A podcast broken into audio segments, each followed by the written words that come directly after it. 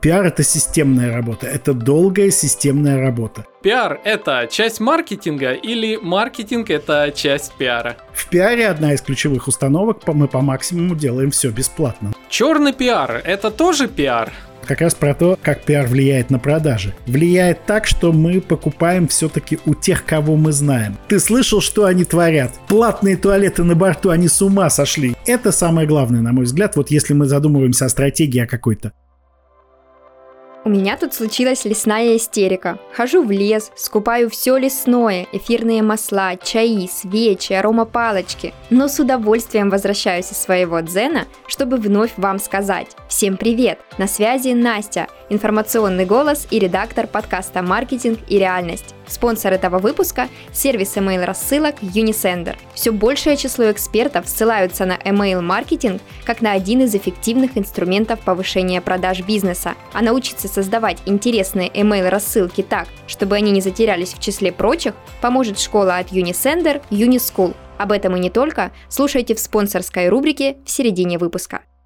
Друзья и коллеги, всем привет! С вами Александр Диченко, бренд-стратег, маркетолог и автор этого, как всегда, замечательного подкаста «Маркетинг и реальность». Коллеги, ну, тема у нас сегодня довольно интересная, поэтому приготовились, даже записывать возможно, так как сегодня мы с вами коснемся темы пиара, связи с общественностью и вообще темы коммуникации, я бы сказал, то есть как э, брендом общаться со своей аудиторией, нужно это или не нужно, нужно? На все эти вопросы нам сегодня поможет ответить Тимур Асланов. Ой, регалии, слушайте внимательно. Бизнес-тренер, бизнес-спикер, эксперт в области связи с общественностью, эффективных коммуникаций и управления продаж, основатель издательского дома Image Media, главный редактор журналов «Пресс-служба управления сбытом» и писатель Тимур. Очень рад слышать вас в подкасте. Да, добрый день, Александр, добрый день всем. Тимур, давайте для начала определимся, чем вы в этом году занимаетесь и все ли то, вот, э, что я сейчас перечислил, а, у вас в работе. Ну и можете сразу сказать, как вы все успеваете.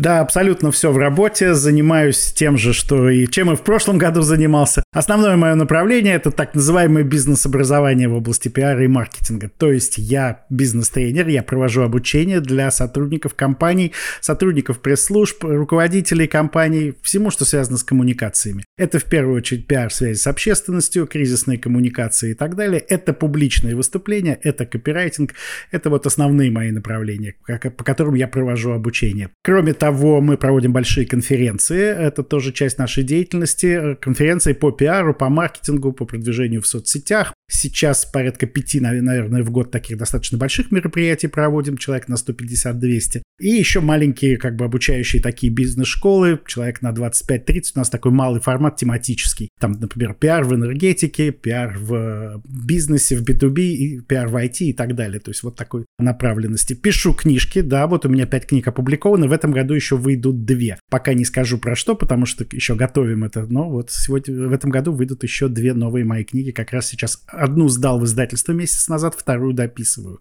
Вот, в общем, да. И мы издаем журналы прикладного такого обучающего характера, как раз журнал управления сбытом, журнал новости маркетинга, журнал пресс-служба, журнал управления магазином. Вот это основное, чем я занимаюсь. Супер, супер. Э, поразительная продуктивность на самом деле. Про ваши журналы, кстати, я очень в курсе, как минимум, потому как в двух из них э, публиковался. Лежат дома у меня. Я почитал довольно интересный, полезный контент. Один из них это пресс-служба, а второй из них, э, к сожалению, не помню название. Связь с общественностью в государственных структурах он называется. Да, именно этот журнал. Довольно интересный, интересные спикеры. Давайте вот э, сперва хотел еще уточняющий как раз по журналам задать.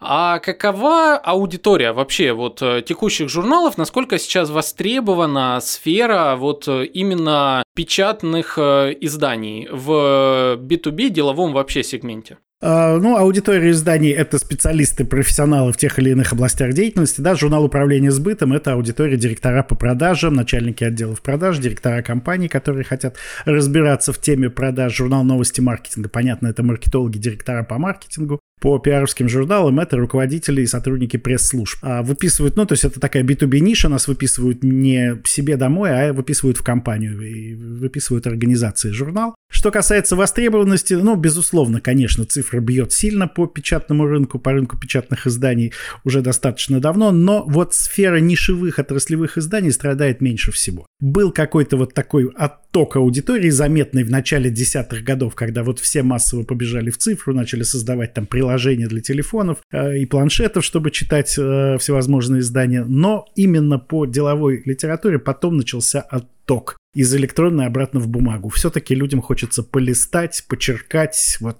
пощупать бумагу. Именно вот с деловой литературой, именно с нишевыми отраслевыми изданиями такая специфика, что по-прежнему все живо. Люди хотят... У нас есть и электронные версии, разумеется, и можно выписать в электронном виде, но вот интерес к бумаге, он сохранился, к счастью, к нашему. Угу. А может ли это еще также быть э, связано, например, вот что мне на ум приходит, с тем, что как минимум, если спикер, эксперт пишет статью для какого-то издания, он в это вкладывает больше времени, он в это вкладывает больше сил, и вероятность в таких изданиях встретить э, фастфуд-контент, э, что-то максимально простое, быстрое, что пишется обычно для там соцсетей и каких-то пабликов, ниже, и, соответственно, концентрация полезного контента может быть быть выше. Такое наблюдается вообще? Ну, за все журналы сказать не могу, везде разный ценз, но мы достаточно серьезно подходим к отбору контента, потому что, да, у нас платное издание, платная подписка, поэтому мы для своих, мы не продаем рекламу э, в наши издания, то есть у нас там практически ну, минимум рекламных интеграций, только если вот какие-то партнерские. Поэтому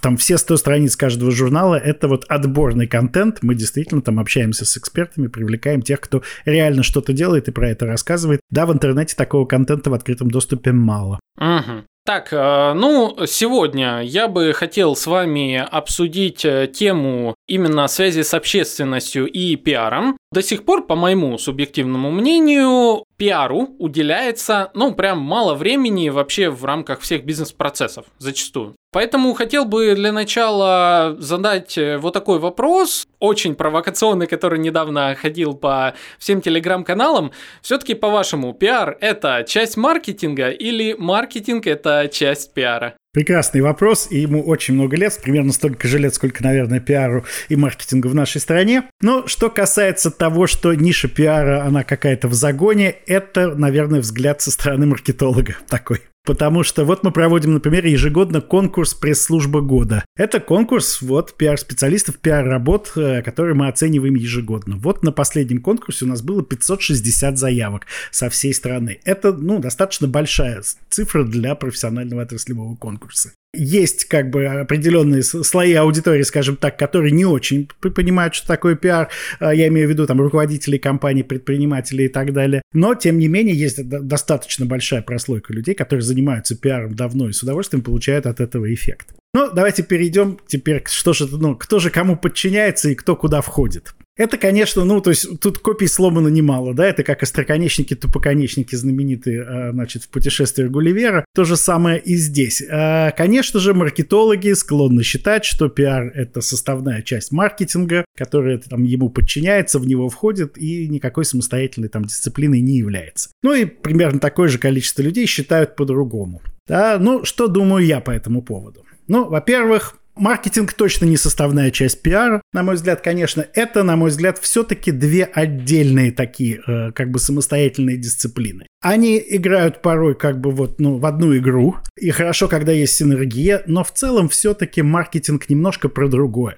Да, маркетинг вот он про стратегию, про исследование, про вот стимулирование сбыта, управление продажами продукта, про какие-то оперативные продажи в том числе. Пиар все-таки это больше про репутацию, про построение образа. Конечно, конечная цель у всех одна – увеличить прибыль, развить бизнес, развить компанию. Но все-таки инструменты.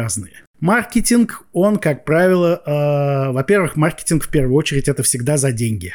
Да? То есть это всегда бюджет, когда-то больше, когда-то меньше, но даже партизанский маркетинг, который все равно как бы ну, требует определенных денег. В пиаре одна из ключевых установок, мы по максимуму делаем все бесплатно. Наша задача придумать и рассказать интересную историю, которую она будет настолько интересной, что журналисты ее подхватят, пост завирусится и так далее. Пиар во многом про это, это тоже как бы важная часть отличия. Да, если говорить еще про отличие, ну, маркетинг, как правило, нацелен на основные такие ключевые группы, это клиенты и потенциальные клиенты.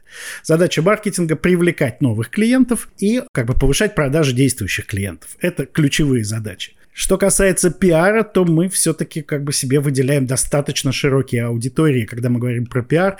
Это не только люди, которые у нас что-то покупают, это взаимодействие вообще со всем внешним и внутренним миром компании. И это очень важно. Вот построить образ, создать впечатление, сформировать определенную картинку в голове целевой аудитории. Есть прекрасный анекдот, который очень любят все пиарщики про крысу и белочку. Встречаются крыса и белочка. Крыса говорит белочке, слушай, вот ты грызун, и я грызун. У тебя четыре лапы и хвост, и у меня. Мы с тобой фактически одинаковые животные. Почему тебя холят, лелеют, кормят орешками, а я живу на помойке? Белочка подумала и говорит, ты знаешь, крыса, у тебя просто пиар плохой. Это как бы анекдот очень важный для понимания того, чем занимаются пиарщики, потому что вот товар-продукт может ничем не отличаться от товара-продукта конкурента. Отличается картинка, которую мы закладываем в голову целевой аудитории. Да, маркетинг тоже этим занимается, но маркетинг все-таки, на мой взгляд, да, это моя личная точка зрения, больше работает на узнаваемость, на известность, на какое-то убеждение. Пиар больше работает на доверие. Вот выстраивание определенного образа, чтобы образ был симпатичный, привлекательный, вызывал доверие, симпатию. Вот это вот ключевое. Ну и возвращаясь к вопросу об аудиториях. Аудитория маркетинга намного шире, чем аудитория пиара. Да, конечно же, пиар ориентирован и на клиентов в том числе, но помимо клиентов пиар ориентирован и на сотрудников. Да, это внутренняя аудитория, выстраивание HR-бренда, а значит потенциальные сотрудники в том числе. Это тоже от этого тоже зависит успех организации. Здесь тоже очень много как бы чего нужно делать. Это так или иначе и поставщики, и подрядчики, и партнеры, они тоже должны иметь определенное правильное впечатление о компании, и это впечатление позволяет покупать что-то ниже рыночной цены, более успешное сотрудничество какое-то выстраивать. Это бывшие сотрудники, потому что они тоже распространяют определенную информацию и вкладываются в имидж компании либо в хорошую, либо в плохую сторону. Это акционеры компании, безусловно. Также это вот как бы вот кого непосредственно касается деятельность компании. Но есть еще люди, которые могут своей деятельностью затронуть компанию и нанести либо ущерб, либо принести пользу какую-то. И пиар тоже с ними выстраивает отношения. Это в первую очередь власть, да, GR маркетинг вообще здесь рядом не лежит, да, это вообще не его зона интересов. Это всевозможные регуляторы. Это, например, если у вас большое промышленное предприятие, это профсоюзы, которые тоже могут повлиять на работу вашего предприятия. Это отраслевые эксперты, которые, высказывая определенные мнения, тоже так или иначе влияют на наш образ. Это некие общественные организации, связанные с нашей деятельностью, с нашей отраслью. Это СМИ, конечно же. Это население, например, живущее рядом с нашими объектами, если у нас завод какой-нибудь или там атомная электростанция. Население, живущее рядом, не покупает у нас продукцию, условно говоря, и не работает у нас, но может повлиять серьезно на нашу жизнь и на наше реноме, если там какая-то конфликтная ситуация.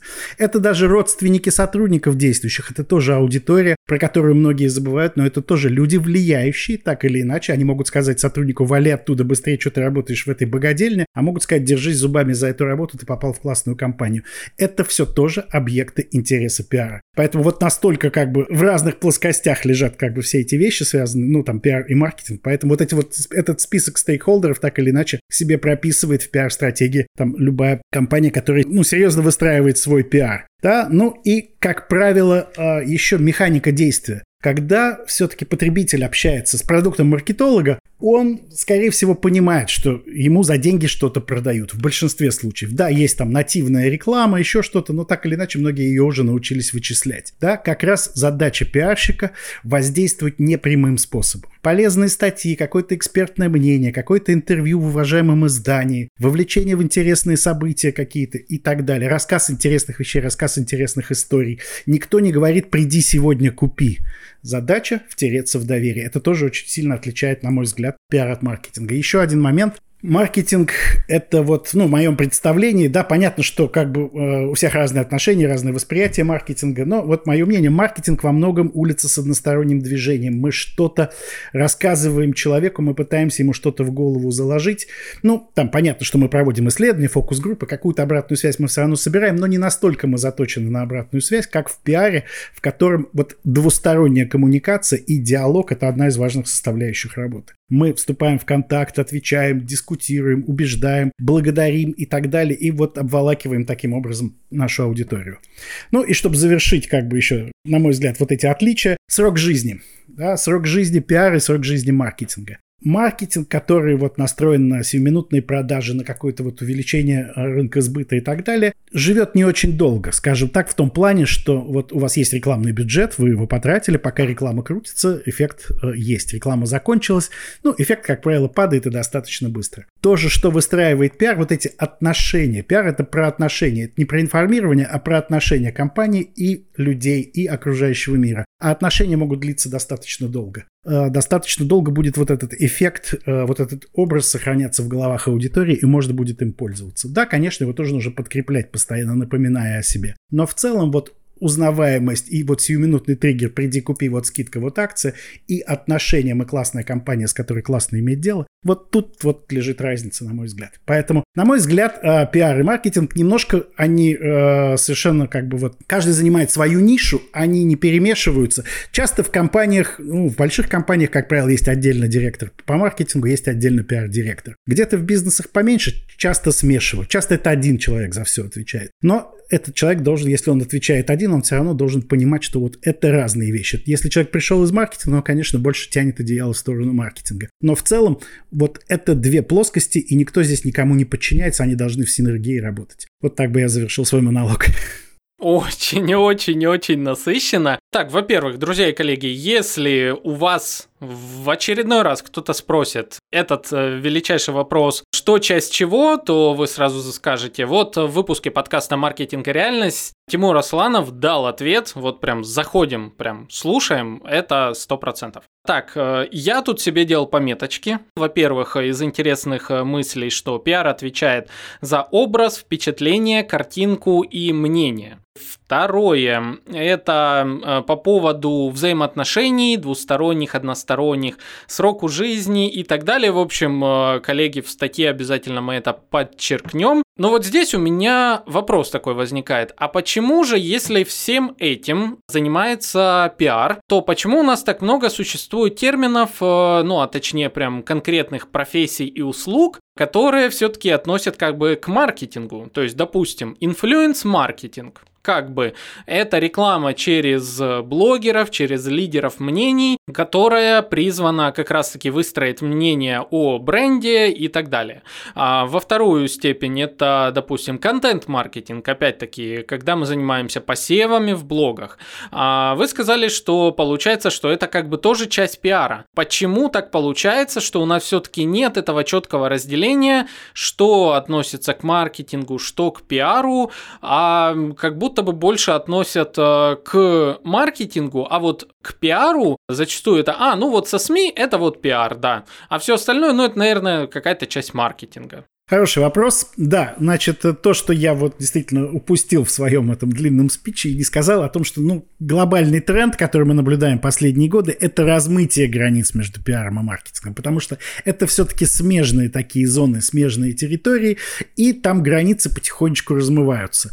И постепенно пиар начинает использовать какие-то инструменты маркетинга, и маркетинг начинает использовать инструменты пиара, и наблюдается такая некая общая зона. Вот как раз контент-маркетинг, инфлюенс-маркетинг, совершенно верно вы назвали, это вот как раз из зоны э, вот этой общей территории, что называется. Потому что раньше и пиарщики многие открещивались от разных инструментов. Пиарщик говорил, я пиар-менеджер, я занимаюсь исключительно медиа relations, это вот взаимоотношения со СМИ, а вот со своими соцсетями ко мне не лезьте, нанимайте СММщика да, и так далее, и, и, тому подобное. Сейчас идет тренд на то, что мы уже не говорим о такой вот э, узкой специализации пиарщиков, мы говорим о том, что профессия называется уже не столько пиар-специалист, сколько вот трендовое название коммуникатор. Человек, отвечающий за все коммуникации компании с э, внешним миром, и сюда могут входить и маркетинговые коммуникации, если, например, нет маркетолога, или он совместно с маркетологом строит эти маркетинговые коммуникации. Поэтому вот здесь как бы общий тренд на то, что будет за ним проникновение, оно будет происходить и дальше, потому что, ну, все равно общего много, да, не совсем по разные стороны баррикад вот находится пиар и маркетинг, хотя вот я так долго э, рассказывал о их различиях, но общего тоже много, конечно и в том числе, да, как отличить интеграцию у блогера, да, где она, где это пиар, а где это маркетинг. Если блогер там размещает непосредственно рек- откровенно рекламный пост на, за деньги, наверное, это маркетинг. Если блогера пригласили в тур на предприятие, он поездил, посмотрел, как интересно производится клевый продукт, поснимал и рассказал у себя в блоге, и даже, может быть, не взял за это денег, то это скорее пиар. Куча всего есть посередине. Поехал, но взял деньги. Или, например, там сделали совместный проект какой-то как-то еще. Тут вот много градаций, четкую эту границу провести достаточно сложно, и вопрос, надо ли. Да, если у вас на предприятии есть отдел пиара и отдел маркетинга, они должны договориться, где зоны их влияния расходятся. Если у вас один объединенный отдел, то, может быть, вам это и не надо, вам нужно идти от целей и от задач. Угу, отлично. Я бы хотел, наверное, с этой точки отправиться как-то взглянуть вообще глобально на ситуацию на нашем российском рынке. Год назад у нас перекрыли самые популярные рекламные каналы, пропала куча инструментов, ряд целых инфлюенсеров тоже потерял как бы а, свою аудиторию и много вообще всего случилось за эти последние пару лет, как мы вообще все это пережили. Такое впечатление, что текущий сегодняшний э, рынок рекламы, глобальный вообще вот digital рынок, он теперь сильнее чуть задумывается о таких понятиях, как репутация на рынке, с каким э, блогером, э, амбассадором кого делать, там, с кем выстраивать взаимоотношения, как теперь звучать на публике. Только лишь мне так кажется, или у нас на рынке глобально произошли изменения, и как бы пиар стал занимать чуть более значимую а, нишу, чем это было пару лет назад. Ну, на мой взгляд, эти события, которые, о которых вы говорите, они как бы выступили неким катализатором, безусловно, э, того, что многие компании начали искать и развивать другие каналы построения контактов со своей целевой аудиторией. Но в целом тренд на репутацию наблюдается ну, гораздо дольше, чем там последние полтора года. И э, вот в целом как бы интерес к пиару тоже растет. Там особенно, например, интерес к такой теме, как личный бренд последние годы отмечаю. То есть вот именно как сказать, что вот все от рекламы побежали в пиар после того, как тут позакрывали всякие запрещенные соцсети и так далее, ну, я не вижу такой тенденции, да, то есть я вижу в целом рост интереса к этой теме, все более и более как бы растет понимание у руководителей компании, предприятий о том, что нужен там не только прямой маркетинг рекламы, но и пиар, и что, что это дает. А вот то, что катаклизмы, которые происходят последние полтора года вот в информационном поле, конечно, они там какие-то процессы катализировали. И когда мы не можем достучаться через привычные каналы до аудитории, мы ищем другие, но в целом как бы и маркетинг тоже перестроился так или иначе, да, то есть появились там какие-то другие социальные сети, сделали акцент на других каких-то каналах коммуникации, часть из которых тоже, как мы понимаем, может исчезнуть в ближайшее время. Поэтому вот тут Скорее, это вот просто усилился, может быть, какой-то тренд, но он не появился полтора года назад, с моей точки зрения. Угу, окей. У нас в рамках этого выпуска есть наш замечательный спонсор Unisender. Это сервис email рассылок. Э, и, соответственно, мы с нашими гостями обсуждаем такой вопрос, используют ли они в своей работе email-маркетинг, насколько для пиарщиков полезен э, данный инструмент. Email-маркетинг прекрасный инструмент, я его очень люблю, использую, наверное, года с 2008 очень активно. Понятно, что есть свои проблемы с email-маркетингом, о которых много говорится в сообществе, в частности, проблема с открываемостью писем. Люди подписываются на разнообразные рассылки и не успевают их читать, и поэтому их не открывают. А многие рассылки страдают тем, что там они просто набиты рекламной информацией, и поэтому их не открывают. Я считаю, что ну, email-маркетинг все равно остается эффективным инструментом, если вы понимаете, как его правильно готовить. А что касается пиар, пиарщика задача, ну, на мой взгляд, один из трендов, о которых можно говорить на сегодня, превращение электронной рассылки из рекламного спама в бренд-медиа. И если вы это делаете правильно и интересно, если ваш выпуск рассылки содержит полезный действительно контент, то люди будут открывать, люди будут сами искать в почте, и это отличный способ выстраивания прямой коммуникации с аудиторией, особенно в условиях, когда схлопываются многие площадки и соцсети. Как верно подметил Тимур, email-рассылки – отличный инструмент, если вы умеете правильно его готовить. А помочь приготовить это непростое, но очень вкусное блюдо, вызывающее зависимость и привыкание от пользы, поможет наш любимый партнер, незаменимый сервис email-рассылок Unisender – Для того, чтобы сделать работу с рассылками эффективной и обеспечить рынок новыми профессиональными кадрами, коллеги из Unisender уже давно запустили собственную онлайн-школу Unischool. И прямо сейчас в рамках школы проходит бесплатный открытый урок как перейти в IT с нуля, стать email-маркетологом и начать зарабатывать. Помимо полезных знаний по нише email-маркетинга, все участники открытого урока получат Чек-лист – все, что нужно знать начинающему email-маркетологу. Шаблон продающего коммерческого предложения и структуру консультаций для email-маркетолога.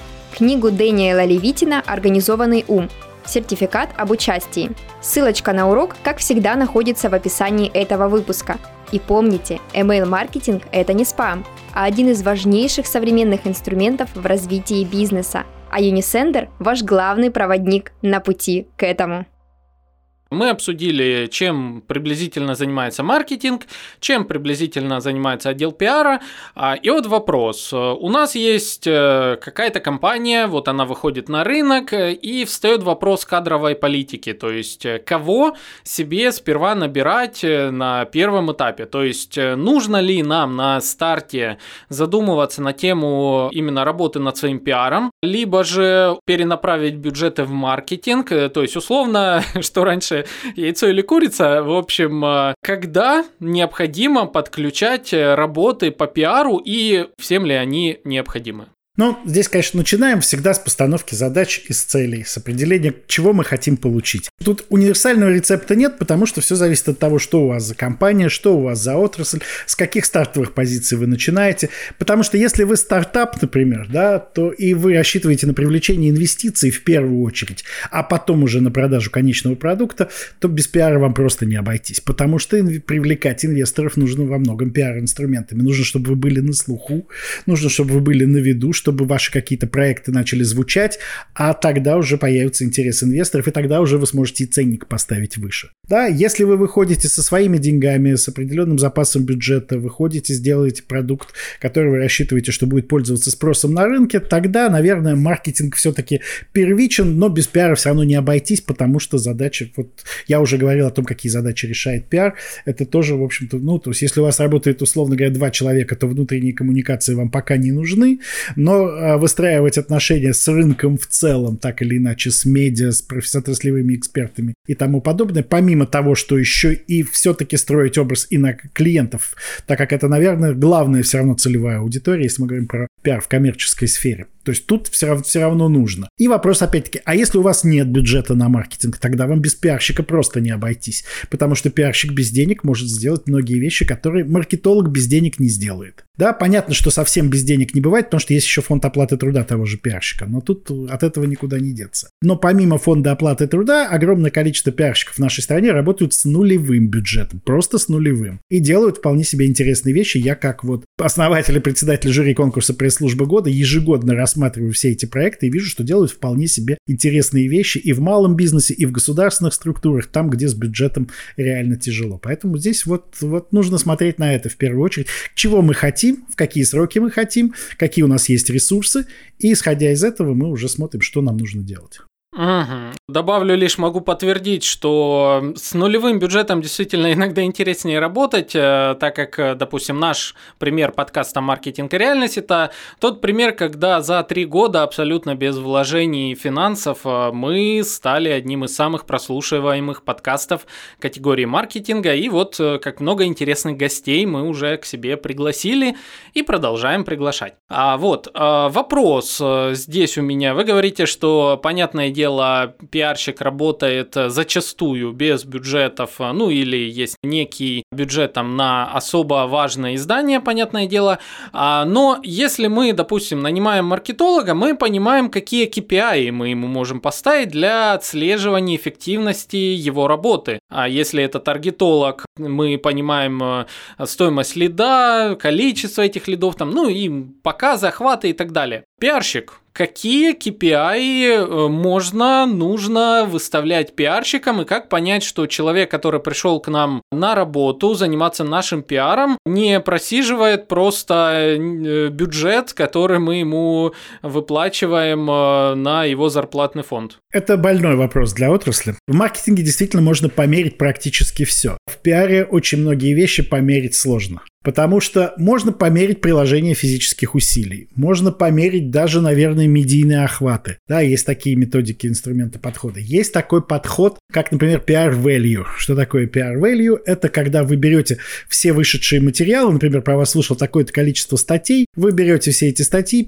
смотрите, какую площадь они заняли, пересчитываете по прайс-листу изданий, как если бы вы размещали их за деньги, суммируете, получаете вот некий как бы эквивалент э, результата деятельности пиарщика. Но это тоже не универсальный инструмент, потому что, ну и что, да, посчитали, да, пиарщик получает, условно говоря, там есть мем такой 35 тысяч, да, в среднем пиарщик региональный получает. Э, многие смеются над этим, но так или иначе это действительно а, реальный уровень зарплат многих пиарщиков по стране. Условно 35 тысяч получает, а разместил публикации на 5 миллионов в месяц. Ну, молодец он, наверное, да. Но ключевое все-таки, или там можно измерять медиа-аутрич, так называемый, да, когда мы смотрим совокупность всех вышедших публикаций и смотрим аудиторию, да, тиражи изданий, примерные просмотры там на YouTube, в соцсетях и так далее. Можем посмотреть, какую аудиторию мы охватили. Он тоже не универсальный, потому что а как мы посчитаем пересечение аудитории? Кто-то посмотрел ваш ролик на YouTube, а еще и увидел статью в газете, а еще и что-то еще, это все один человек, да, то есть тут вот тоже сложно. Но главное не в этом. Самая сложность ведь в том, что задача пиара, как мы говорили, не продать сию секунду. В задачи продаж пиар тоже нужно вплетать. И там могу рассказать о том, как я себе это вижу. Но главная ведь задача пиарщика – это картинка в голове целевой аудитории, как мы говорили. Изменить восприятие, изменить отношения. Как померить изменение отношений? Порой бюджет на такое измерение будет стоить, ну, будет гораздо больше, чем бюджет на сам, на сам пиар. Нужно ли это, да, сразу возникает вопрос. Поэтому здесь очень, ну, как бы вот такая некая серая зона. Померить сложно.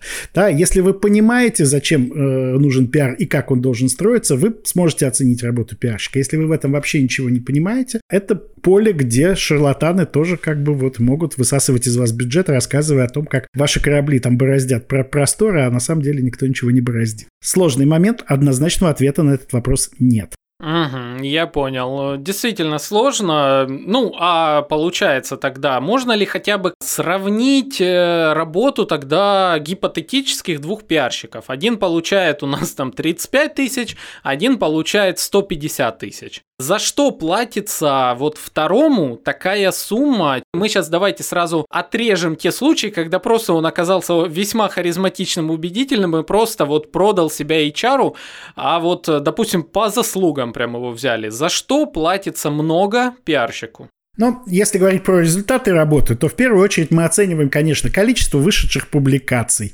качество вышедших публикаций, статус изданий, где вышли публикации, и считаем вот те самые охваты, в том числе это все равно некий показатель. Это вот основное, что мы можем посмотреть, потому что, ну, если пиарщик сидит, у одного вышло три заметки, он написал там пять с половиной хромых пресс-релиза, из которых три полетели в корзину, да, а из двух вышло три публикации, а другой придумал интересный кейс, провел мероприятие, об этом рассказали миллионам, миллионной аудитории, в том числе федеральные СМИ. То есть это, конечно, влияет. На эту работу посмотреть можно, эту работу оценить можно. Есть такое еще как бы понятие медиаиндекс, э, за которым гонятся все пиарщики. Это вот некий уровень охватов, которые там медиалогия по своей системе высчитывает, и на него влияют вот публикации, выходящие там в информационном поле, в соцсетях, в изданиях и так далее. Упоминаемость, цитируемость и прочее. Вот э, это один из инструментов измерения. Если вы мне зададите вопрос, как медиаиндекс влияет на продажи, у меня нет ответа на этот вопрос. То есть, конечно же, компания узнаваемая, компания, которой доверяют, которую любят или которую там хорошо воспринимают, конечно, она будет продавать лучше конкурента, который no-name, про который никто ничего не знает. И даже если у этого конкурента будет э, ниже цена, не факт, что покупать будут у него, потому что про него ничего не знают.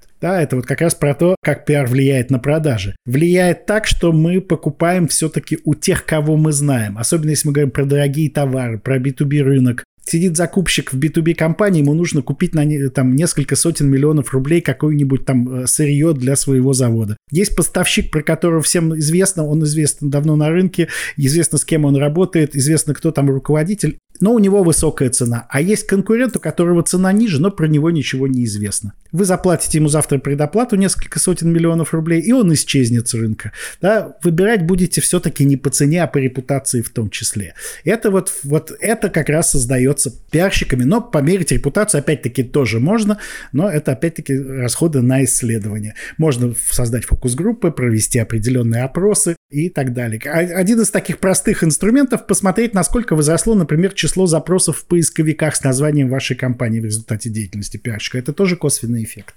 Угу. Ну и здесь как раз э, и очень важно, чтобы отделы маркетинга тоже работал, э, так как если по запросам э, вашей компании не будет работать сайт ваш собственный или будет какая-то дичь выдаваться, тут, конечно, уже отдельный вопрос ко всем вашим подразделам. А, мне бы хотелось вот такой вопрос вам задать. Какие вообще взаимоотношения должны выстраиваться между компаниями и потребителями?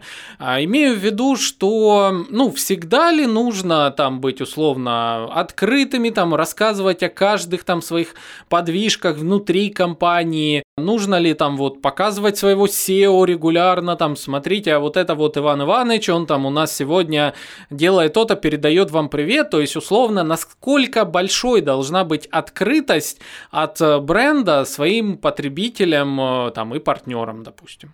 То здесь опять-таки зависит от того, кто мы и чем мы занимаемся. Если мы, например, предприятие оборонной отрасли, то, наверное, говорить об излишней открытости тут неправильно. Но во всем остальном, если мы занимаемся законным, скажем так, бизнесом, да, то есть потому что если мы, у нас какие-то серые схемы, там непонятно, мы занимаемся какими-то ну, противозаконными вещами, нам тоже пиар не нужен, да. Либо нужен, но в, в очень ограниченной среде наших потенциальных покупателей. А если же мы занимаемся, ну, открытым законным э, бизнесом, то, на мой взгляд, открытость всегда это очень мощная сила, которая продвигает бизнес, продвигает в целом и продажи в том числе. Потому что и сотрудникам хочется работать в компании, руководитель, который всем известен, узнаваем, да, его показывают по телевизору, про него пишут газеты. Играть в команде, где руководитель известная личность, там как э, гораздо интереснее, чем играть в команде, где руководитель no name, где его никто не знает, непонятно, что за человек. Ну и главное, как я уже говорил, главное в пиаре, главный продукт пиара – это доверие. Доверие потребителей,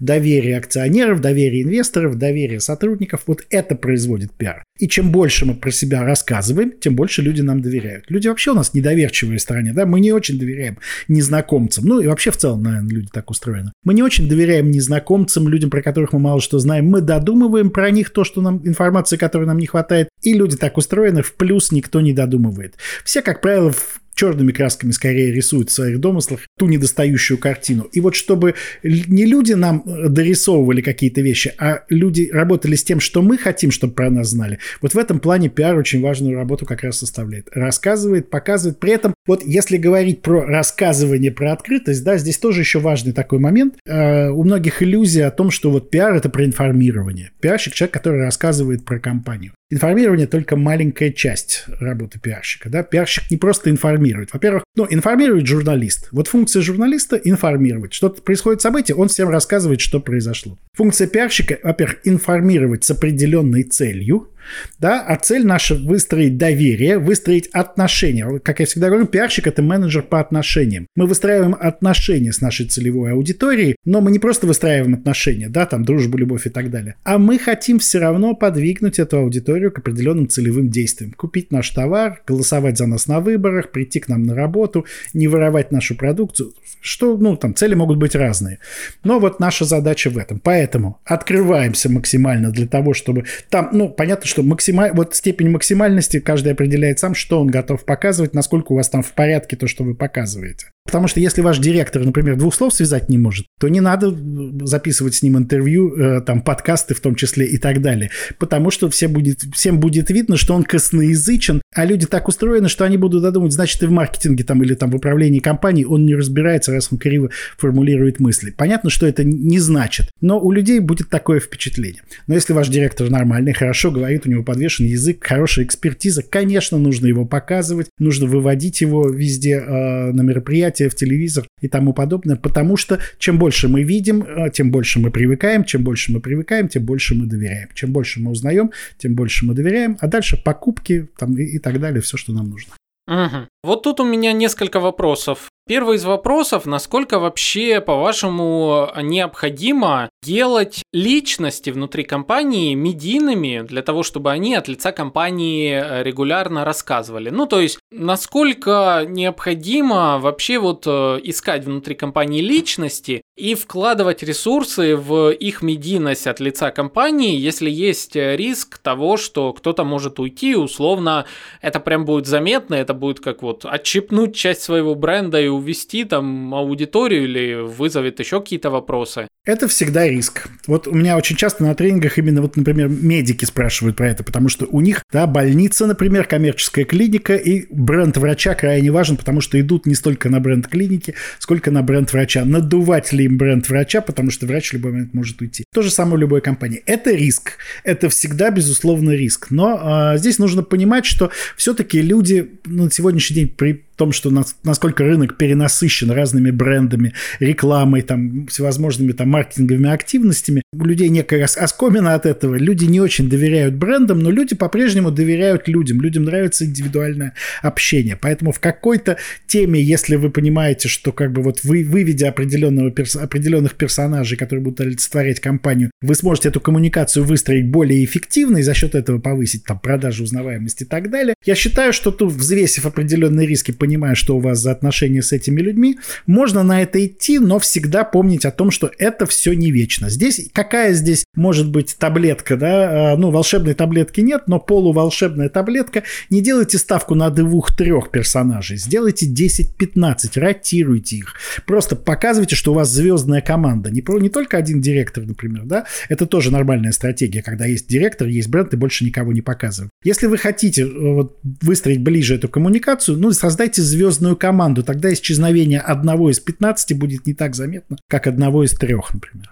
Вот я только-только хотел задать вопрос, а как себя обезопасить как раз э, в таких вот нишах, э, и вы уже прекрасно на это ответили. Команда мечты – это интересно, интересно такой метод э, выстраивания образа компании. Вопрос следующий хотел вам задать. Ранее мы обсуждали как раз тему общения, выстраивания взаимоотношений с аудиториями. И тут у меня в голове такой образ возник, а не откроет ли это некий ящик Пандоры для некоторых компаний, то есть начать внезапно говорить в соцсетях, начать что-то рассказывать, объяснять, пытаться вообще идти вот в пиар. Допустим, компания ранее этим не занималась. Как не вызвать шквал э, негатива, претензий или же вот такого а, момента, когда э, пользователи, ах, вы начали публиковаться, я давно хотел вам сказать, что вот и вот тут такие-такие-такие моменты. Как безопасно начать работать э, над своим пиаром,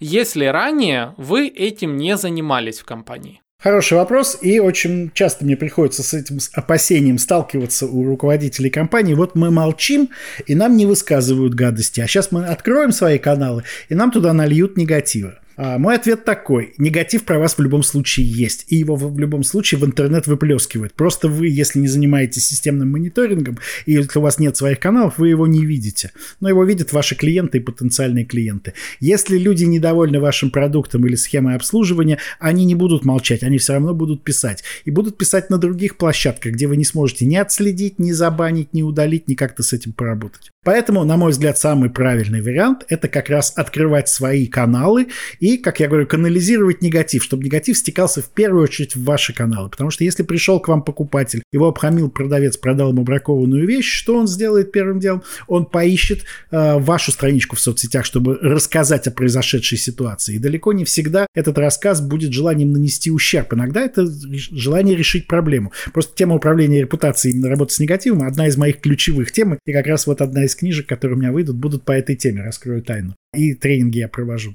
Поэтому вот, на мой взгляд, ключевое ваша задача, ведь проблема не в том, чтобы негатива про вас в интернете не было. Это нереально. Гадости пишут про всех. Даже про тех, кто совсем белый и пушистый и никого не обижает. Ну, просто потому что люди так устроены, потому что есть всегда конкуренты, недоброжелатели, просто сумасшедшие. Негатив всегда будет. Но на вашей площадке вам легче играть с этим негативом. Задача, опять-таки, не в том, чтобы удалить негатив, задача в том, чтобы его правильно отработать. Если к вам пришел клиент и рассказал о конкретной проблеме, и вы вот в переписке публичной с ним на вашей странице решили проблему, предложили какие-то способы, как выйти из ситуации, которые клиента устроили, не надо удалять этот негатив, пусть он висит. Это классный пиар-инструмент. Люди будут видеть, что вы нормальные, вменяемые, адекватные. Если проблема возникла, а они возникают у всех. Ну, мы не можем не ошибаться, мы люди живые. Но вы нормально реагируете, нормально решаете. А если приходит тролль и начинает троллить, есть свои инструменты взаимодействия действий, показать людям, что это тролль, и таким образом обесценить то, что он пишет. То есть вот задача не в том, чтобы зачистить негатив, это в большинстве своем нереально. Мы живем в цифровом мире, где все оставляет свои следы, кэш Гугла помнит все и так далее. Задача в том, чтобы мы этот негатив вовремя нашли и правильно отработали. И тогда э, как раз мы сможем за счет даже на негативе мы можем пиариться в лучшую сторону.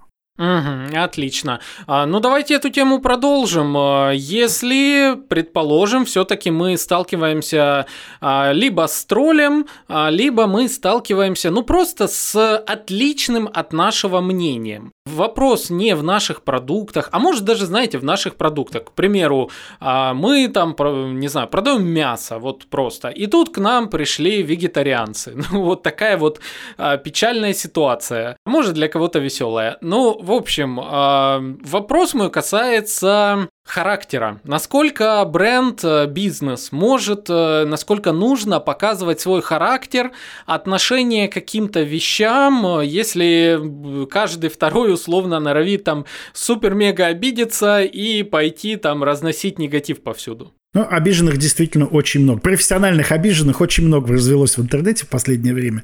И это действительно порой как минное поле. Да? Мы видим, что происходит на Западе с культурой отмены, когда человеку может, могут разрушить карьеру за одно неосторожное высказывание. Опасность такая и есть. Поэтому здесь главное, что помнить о том, что наша задача не дать сдачи в ответ на негативное высказывание какое-то, не ударить в ответ человека. Наша задача в любой коммуникации показать, что мы нормальные, живые, адекватные, вменяемые люди с правильной системой ценностей, которые любят людей, которые делают этот мир лучше, а не бьются со всеми, кто пытается их критиковать. Что мы нормально воспринимаем критику, если она конструктивная. Это задача. Пришли люди, которые чем-то недовольны, мы выясняем, чем они недовольны, мы им отвечаем. Пришел человек, у которого есть конкретная проблема, но он еще и при этом нахамил нам, да, рассказывая об этой проблеме. Мы не отвечаем ему на хамство. Мы решаем проблему и общаемся с ними вежливо. И все, кто читает это, понимают, что мы нормальные, мы живые, мы адекватные. А он тут неуравновешенный, пришел тут со своими эмоциями. То есть мы включаем эмпатию, мы нормально, как, э, нормально с ним общаемся, мы пытаемся решить проблему и в том числе помочь ему как бы справиться с эмоциональным состоянием. Мы молодцы, мы на светлой стороне, это ключевое. Приходят люди, которые просто с откровенным хамством, мы не хамим им в ответ. Мы либо шутим, либо вообще не вступаем в коммуникацию, либо э, рассказываем остальным, в чем они не правы. Приходят к нам вегетарианцы, ну, надо понимать, что вегетарианцы не наша целевая аудитория, если мы торгуем мясом. Они у нас не покупали, никогда ничего покупать не будут. Ну, и, скорее всего, это наши враги, потому что, ну, многие из них будут вести себя активно с тем, чтобы убеждать людей в том, что мы делаем плохое дело. Но даже здесь мы не должны вести себя агрессивно по отношению к ним. Мы можем где-то пошутить, мы можем где-то сказать, что, ну, вы знаете, у всех разные ценности. Есть люди, которые считают, что мясо очень полезная, ценная еда. Если вы не придерживаетесь этой точки зрения, ну, ради бога, ну, как бы вот, я думаю, что нам, наверное, стоит диалог закончить, потому что мы не видим, как бы, возможности здесь в каком-то ключе договориться. Но в любом случае подчеркнуто вежливо. Единственное но, э, здесь еще очень важный такой момент, как каждая компания в коммуникации определяет для себя некий tone of voice, да, эту тональность коммуникации. И у всех она разная. Вы можете быть такой серьезный, застегнутый на все пуговицы официальный, а можете быть дерзкий, да, как вот мы видим э, разные марки, например, Aviasales, там всем известный пример, или там марки презервативов Визит, которые вот свои и маркетинговые, и пиар-политики, очень такой, у, у них такой tone of voice вполне себе дерзкий, они могут отвечать резко, и это не будет разрушать их имидж, потому что они себе такой имидж избрали, и за это они нравятся своей целевой аудитории. И компания, торгующая мясом, тоже ведь не обязательно должна быть вся такая благообразная. Она тоже может быть дерзкой и привлечь определенную аудиторию дерзкими ответами на выпады вегетарианцев. Это решать непосредственно уже вот человеку, который у вас отвечает за пиар-стратегию. Отлично, отлично. Так, э, коллеги, во-первых, напомню, что в рамках нашего подкаста есть выпуск у нас с Aviasales, где очень много мы разбирали именно их тону voice и довольно интересный выпуск, особенно по части того, как они принимают решения о различного типа публикациях. Найдите обязательно в нашем подкасте. А также еще один интересный выпуск про tone of voice у нас, это даже целая рубрика про 12 бренд-архетипов, авторов Кэрол Пирсон. И, в частности, интересные тональности у нас есть, к примеру, в выпуске про бренд-архетип бунтаря, где мы разбираем а, такую воду а, в железных банках Liquid Death. и ее интересную тональность тоже а, рекомендую к прослушиванию сразу после этого выпуска. Тимур, э, хотел здесь э, обсудить еще подробнее тему Tone of Voice э, и сперва такую историю расскажу. Aviasales, да, мы все знаем, очень крутая компания, вообще респект ребятам. А есть еще одна вот интересная коммуникация среди авиаперелетов. Это вот честно, я извиняюсь, я забыл, у кого я этот кейс увидел, в каком канале, но в комментариях узнаете, можете написать. А, в общем, это компания Ryanair, кажется, кажется, если я не ошибаюсь. Они продают дешевые авиабилеты тоже там на Западе где-то. И э, прикол у них в том, что они знают, что у них дешевые билеты, и пользователи каждый раз жалуются на а, неудобные места, там что-то еще, а они с этого просто смеются откровенно. Ну, вы же знали, куда вы шли.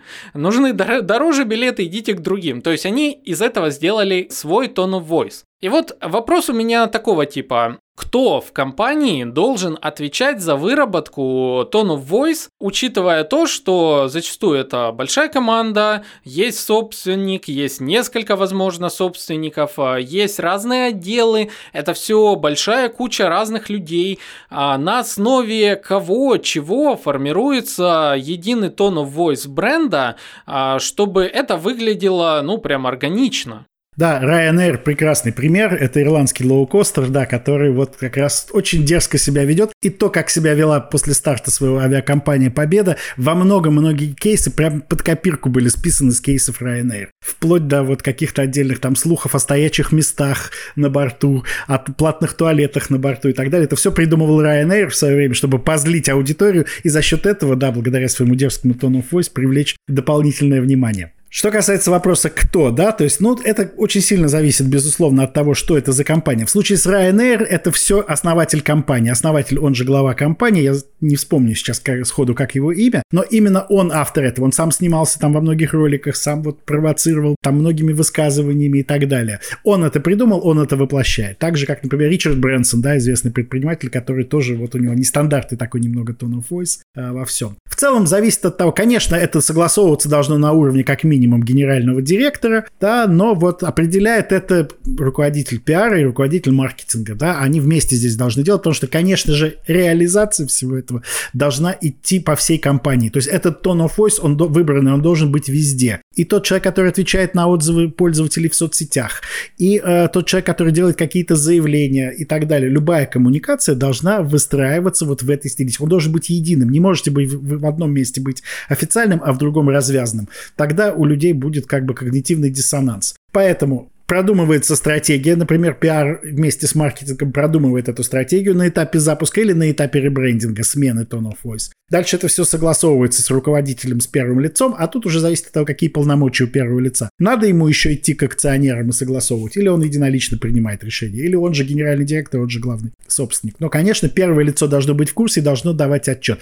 Иначе будут такие печальные кейсы, как все мы видели, кейс, например, с Рибаком, когда они сделали дерзкую рекламную кампанию, а первое лицо дал э, заднюю и сказал, а я тут вообще ни, ни слухом, ни духом я не знал, это они сами придумали, да, когда начался тут хейт в интернете. Также знаменитый кейс с Вкусвиллом, когда тоже они сделали дерзкий ход, да, опубликовали там ЛГБТ-семью э, в рамках своего пиар-проекта, а руководство сказало, это пиарщик сам принял решение, мы тут ни при чем, ой-ой-ой, это все случайно. Извините, извините. Ну, то есть руководителю должно хватать смелости на дерзкий тон of voice. Да, на спокойный хватает у всех. А вот на дерзкий это у руководителя должно вот, ну, воля должна быть хорошая, и он должен быть достаточно смелым человеком. Когда пиарщик это делает без него, конечно, ну, руководитель очень сильно пугается. Угу, отлично. А в начале вашего ответа был интересный крючок для следующего вопроса, но я его напоследок оставлю. Перед этим еще один вопрос а, касательно tone of voice. Если мы выбираем а, вот такую дерзкую коммуникацию, ну или какую-то вот своеобразную, насколько она должна на все типы наших а, аудиторий распространяться? Я имею в виду что? Что если,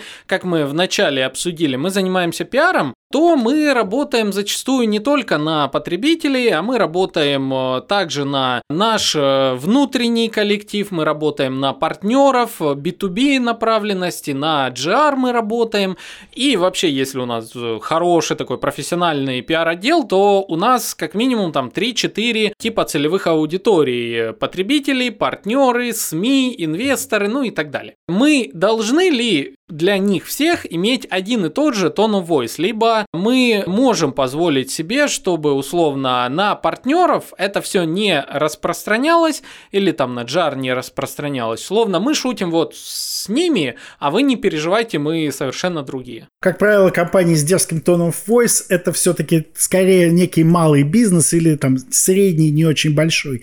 И они, как правило, джаром не очень активно занимаются. Но в целом, конечно, странно себе представить, но общение с властью властью в том же стиле, что и дерзкое, порой хамское общение э, с пользователями в соцсетях. Конечно, здесь нужно делать определенную поправку. Но если мы говорим про внешний образ для массовой аудитории, который там где-то в соцсетях, где-то в медиа, где-то в публичных выступлениях на мероприятиях и так далее, вот здесь надо выдерживать единую линию, на мой взгляд. А, конечно, там отношения один на один с партнерами или отношения с властью там через как, какие-то э, свои инструменты коммуникации, там, конечно, tone of voice прикручивается и делается более благообразным и так далее. Ну, теперь тогда тот второй, наверное, самый-самый такой сладкий вопрос э, в сфере пиара. Черный пиар – это тоже пиар? Да, разумеется.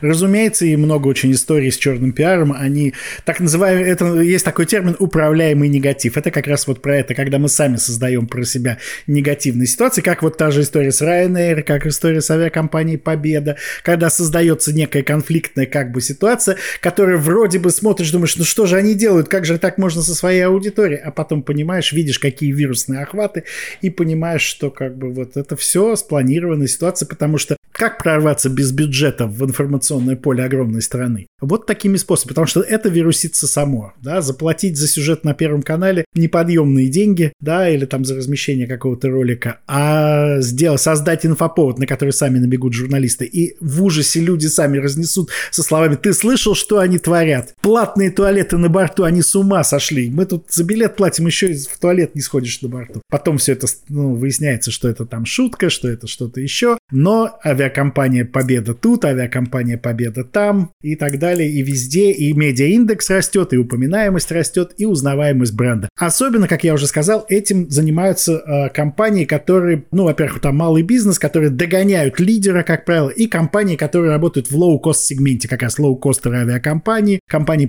работающие в низком ценовом сегменте на потребительском рынке. Их задача не чтобы выстраивать там какой-то прям вот уж сильный образ, если у них нет бюджета, да, их задача просто узнаваемость. Человек тут прочитал про презервативы, визит там прочитал, да, вот у них там тоже скандальные были, да, много было достаточно постов, которые все обсуждали. Он приходит потом в аптеку покупать презервативы и узнает узнает марку, который, э, над мемом которой он там смеялся в соцсетях или там удивлялся, как они дерзко отвечают на комментарии к их постам.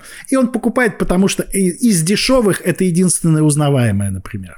Да? А более, более дорогие, которые раскручивают себя через маркетинг, ему не по карману, а не по бюджету. Ну, не обязательно презервативы, да, что-нибудь другое, любой потребительский товар. Вот так это работает.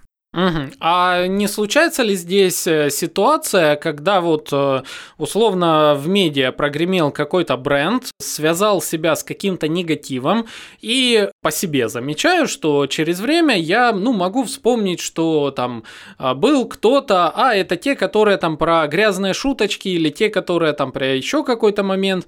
То есть довольно часто бывает, что кроме вот такого всплеска условно, бренд особо нигде не не замечается и как результат запоминается, ну, максимум на этой негативной ассоциации. Как мне кажется, не факт, что это влияет потом позитивно на продажи, на взаимодействие с брендом и так далее. Как, соответственно, вот э, себя защитить от того, чтобы вот такой черный пиар не сработал в максимальный негатив э, для компании? Ну, если была одна громкая негативная ситуация, а потом компания ничего не делает в информационном поле, то, конечно, будет так, как вы говорите. Но это следствие их непрофессионализма. Пиар – это системная работа, это долгая системная работа. Даже если мы идем последовательно по линии негатива, все равно здесь должны быть определенные действия, постоянные всплески, напоминания о себе. Плюс прокладывать это, конечно, позитивной определенной информацией, чтобы подкреплять эту узнаваемость все равно какой-то важной информации о нас. Угу, отлично. Так, ну, друзья и коллеги, я думаю, вы поняли как минимум, что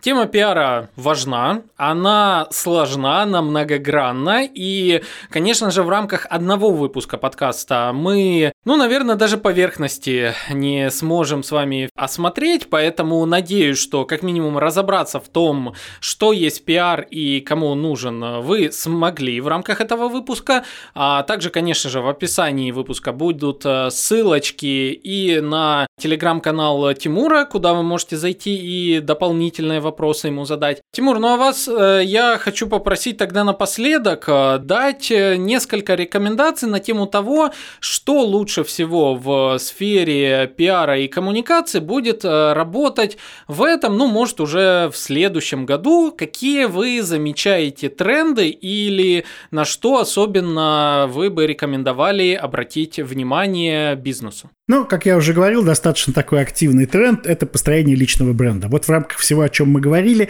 репутация в целом компании и репутация компании через построение и продвижение компании через построение личного бренда руководителя. Поэтому личный бренд предпринимателя, личный бренд руководителя – это то, что у вас никто не отнимет. Бизнес может разориться, бизнес могут отжать, все что угодно может произойти. Вы можете сделать неудачные инвестиции. Всякое может происходить сегодня, как мы понимаем, в современном мире, а вот личный бренд у вас никто не отнимет если вы выстроите в профессиональной, в бизнес-сфере, в своем направлении личный бренд крепкий, то даже если у вас рухнет одна компания, вы потом запросто возродитесь из пепла. Если же вас никто не будет знать, а компания рухнет, а денег на, новую, на новый бизнес у вас не будет, то вполне возможно, что вам придется дальше уже строить свою карьеру в чем-то другом, в наемном труде и так далее. Поэтому личный бренд, на мой взгляд, это тренд, который есть и который будет, и в ближайшее время тоже я рекомендую присмотреться к этому повнимательнее и начать активно строить свой личный бренд, развивать. У меня, кстати, есть книжка на эту тему, называется «Отличайся. Личный бренд. Оружие массового впечатления». Можно погуглить и найти ее